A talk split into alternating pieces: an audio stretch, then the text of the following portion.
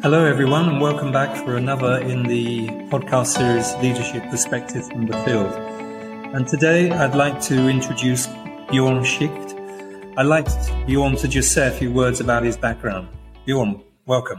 Yeah, good to see you again, Tony. I worked for 17 years in the um, in the corporate world in operational, uh, executive, and consulting roles uh, worldwide.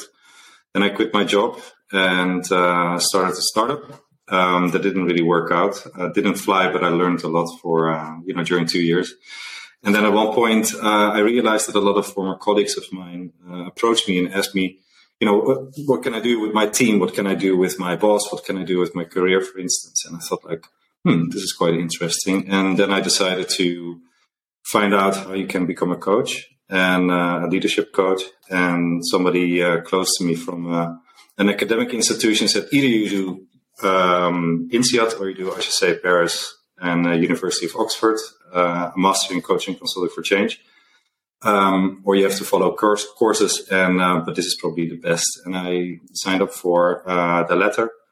Uh, graduated in 2020, early 2020, and um, I've been coaching since uh, since three four years. And usually it's executives and always in leadership. Excellent. Um, one of the things actually I'm uh, curious about is your research into psychological safety, and particularly in your research, you look, you study uh, CEOs. Um, I wondered if that's had an influence on how you would describe leadership. Um, yeah, I think what I found important in my thesis was to uh, to go back, like the content, context of leadership, why leaders are like this. And, and uh, even though my tutor was not really uh, supporting it, um, I um, uh, really wanted to look into, you know, like the past. And I started in 1880, where people, um, the only thing they had to do was just push a, push a button on a machine, and what they would get was food and housing. It was the only thing they cared about. So you would have leaders or managers or whatever you want to call it, who just told people what to do. And now when we are here in this area of an era where the, um, where we're reaching the, the upper uh, side of the Maslow pyramid, people need more. They need self fulfillment. They need to, you know, like you can work work anywhere if you're a knowledge worker like us, and um, that gives much more power towards the um, the workforce.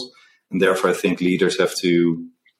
Well, I mean, fortunately, most of them have moved away already from command and control towards mm-hmm. an empathic style of leadership. Mm-hmm. And um, yeah, so it hasn't changed. I think it's more like, um, and probably we'll discuss it later. It's like part of a repertoire, empathic leadership, to mm-hmm. create psychological safety in a team, which um, mm-hmm. is one of the drivers of performance that has mm-hmm. become much more important than in uh, in the past. Okay, thank you.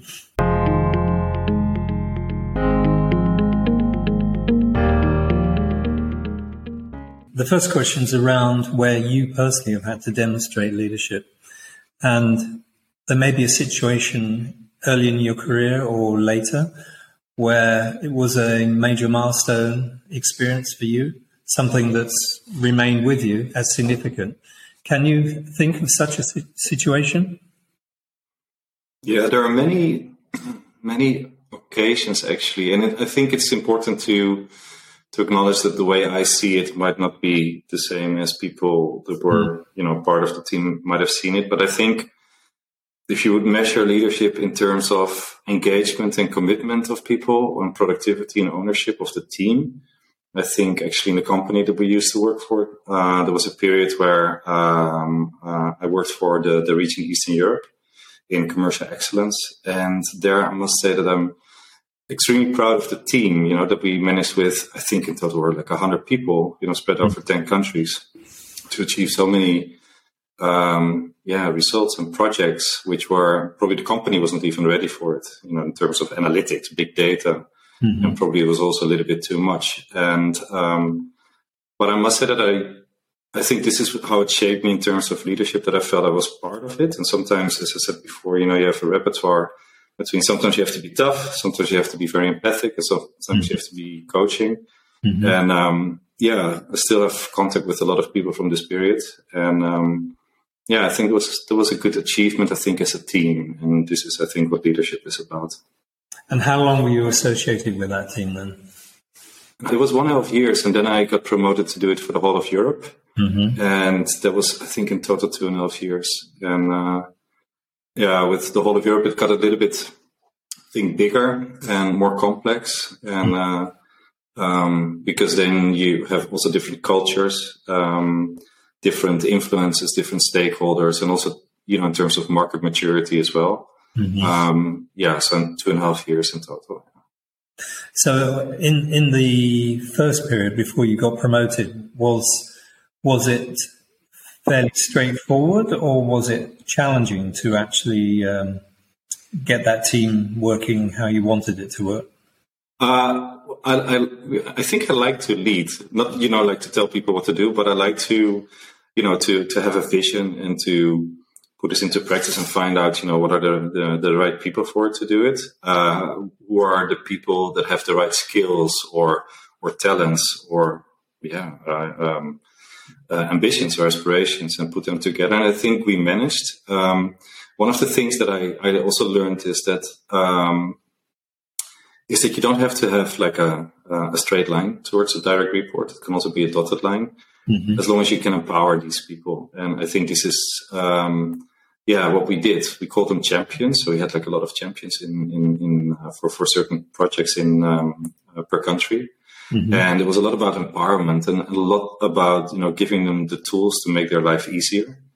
And, uh, I think that's also one of the, yeah, I think the responsibilities of a leader to make sure that, um, you facilitate the mm-hmm. work of uh, of your teams. And I think, um, yeah, that worked well. But again, that's my view. I don't know. Maybe other people see it differently. But I, uh, yeah, that's the impression that I had for myself. And then, when after the promotion and you took on a broader responsibility, the challenges were a bit more difficult, were they? Yeah, politics.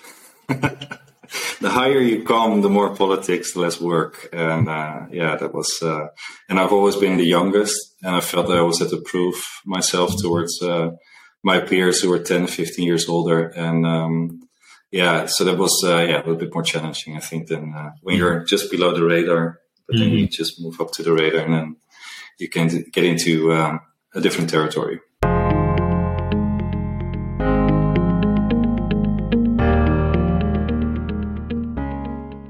Similar question, but more where you uh, have observed someone else demonstrating significant leadership that created a milestone event or a breakthrough. Can can you think of such an example?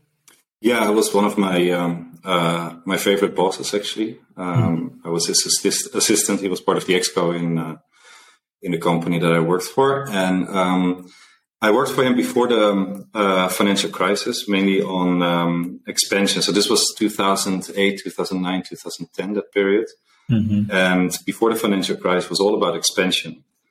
And then I uh, was assigned to, to lead a project about restructuring, um, cost cutting, um, re- downsizing, being becoming more efficient with what we had, you know, like cutting out uh, production lines, mothballing. And that also had an impact on the workforce and also impact on responsibilities. And um, I remember, and that's more, maybe I romanticize it a little bit right now, but the feeling that I got is that um, people that were reporting to him, um, and also people report, management teams that were reporting to him, uh, they had to come to Zurich. And um, then they had a meeting with him.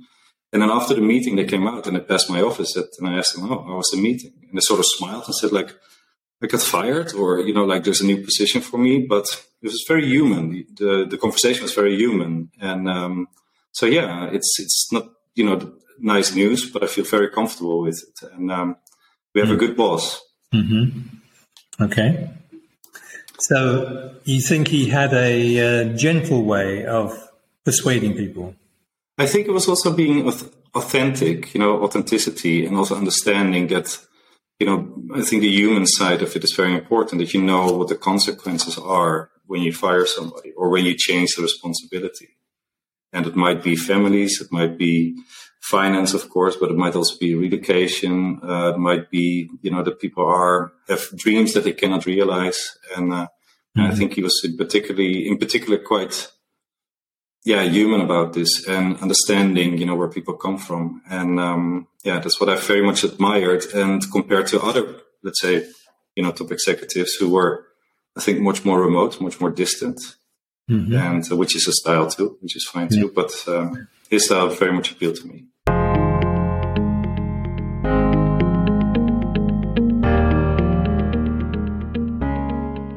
What would you say is going to be required of leaders going forward? Uh, it's um, I'm humble, let's put it like this, but I have a few, and the few is that I think um, more and more based on the experience that I have made myself um, from from I wouldn't say from research or science, but more you know what you can read about the evolution of leadership. I think, and also what you see in, the context of, of of the world that we live in. I think what is very important is authenticity. Mm-hmm. It's very important if you really are your authentic self, especially because crises are coming up so fast and, and leave, and everybody can leave his or her job tomorrow. And, uh, and in the end, we're all human beings. So I think it's important to be authentic, to be very close to yourself. That when things go wrong, um, that the team actually knows there's a human being. It's not my boss, but it's actually somebody who's really included into the management team. The second part is actually, it's more like the top, it's that you have to offer a perspective to your team or to anyone, because if you don't have any perspective, there's no, motivation. And I think that's very important to, to realize as a leader as well. And the third part is where you set the boundaries and discipline. It doesn't have to be, you know, like super tight boundaries. It can be much wider as long as you set some kind of rules of engagement, mm-hmm. which you can define together with your team. Mm-hmm. And the fourth part is, is the repertoire that you have as a leader, and that could be being empathic. Maybe sometimes even command and control if there's a huge crisis situation. Mm-hmm. You actually have like a repertoire that is um, true to yourself and uh, to your authentic self, and it also uh, is in line with what the company finds important and what the team finds important in terms of what is your value system, what is your what are your beliefs, what is your attitude, but also your personality, because uh, that's from my research as well, is that it's not possible for everybody to be an, an empathic leader, mm-hmm. and, uh, and, that has very much to do with uh, with personality as well. Mm-hmm. So one of the things um, I wanted to ask you is this notion of psychological safety. Um, an environment where people feel that they can speak up and be heard to express themselves without the fear of recrimination or backstabbing or whatever. Yeah. Um, and in some organizations, that can be quite challenging to create that environment. I was wondering um, how, how does a leader create that safety and build that confidence for people to feel that they can speak up without being reprimanded or whatever? Yes, I think a big part is in, in is in your personality, and um, so one of them I'm certified for Hogan, and I rebuilt Hogan into my own assessment, and um, because what I missed from my thesis was that you know, like if you look at certain personality traits, um, agreeableness and conscientiousness, if you talk about the big five, they're very important for, for empathic leadership, which you actually need for psychological safety. And um, um,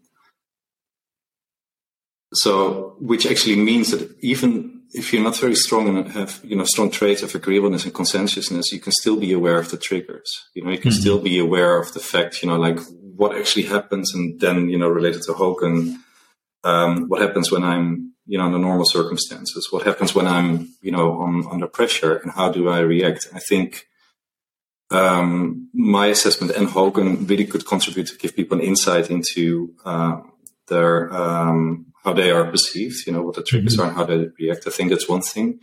The other things could be um, coaching, perhaps. You know, if you have somebody who can actually give, you know, really hold the mirror for you and say, listen, you know, is it really necessary to behave like this? Why did you behave like this and what is the impact of changing your behavior and how would it actually contribute to to certain goals and i think there also what, what came out of my uh, my thesis what is important in terms of um, creating a, a, team climate where people feel safe it's, it's also about performance and for performance you need to have um, uh, a culture which you uh, about you know, like voice behavior, speak up. Then the next thing is like to create new ideas. You know, that people actually can create together ideas. Mm-hmm. If you have the feeling that you are uh, constantly alone as a leader because you're too dominant, I mean, you can do this three times, and people say like, you know what, Tony, you're so dominant. You think you know everything. I'm not going to work with you. You, mm. you know, because I'm going to take responsibility for anything. I think that's that's then the second step, and then it's about commitment and engagement. And I think if you start feeling that um, where you have to be honest to yourself when when team members are not anymore engaged or uh, committed, you know, it's not because of them. Sometimes it could also be because of you or the climate mm. that you uh, create. And then a fourth step would be ownership and responsibility. And I think if, if yeah, same thing. If, if the leader realizes that um, there's no ownership and no responsibility, then find out, you know, why this is actually happening. And um, and the fifth is performance in the end, you know. And but the very important part is not, you know, not to have performance alone, but also to have um, a job and life satisfaction. Mm-hmm. So that's the sixth part, and I think this is something you can measure with the turnaround of um, of employees in your team. Mm-hmm. So I think there are a lot of triggers, a lot of signals that can can help the leader to to to, to map basically what is going on. Um, to be suddenly a nice guy when you're not really a nice guy, or you know, like a very let's say soft guy or a soft woman when you're a tough woman. Um, then you go down to back to uh, authenticity. Mm-hmm. Um, so I don't, I wouldn't fake it until you make it. I wouldn't do this. Bjorn Schigt, Thank you very much.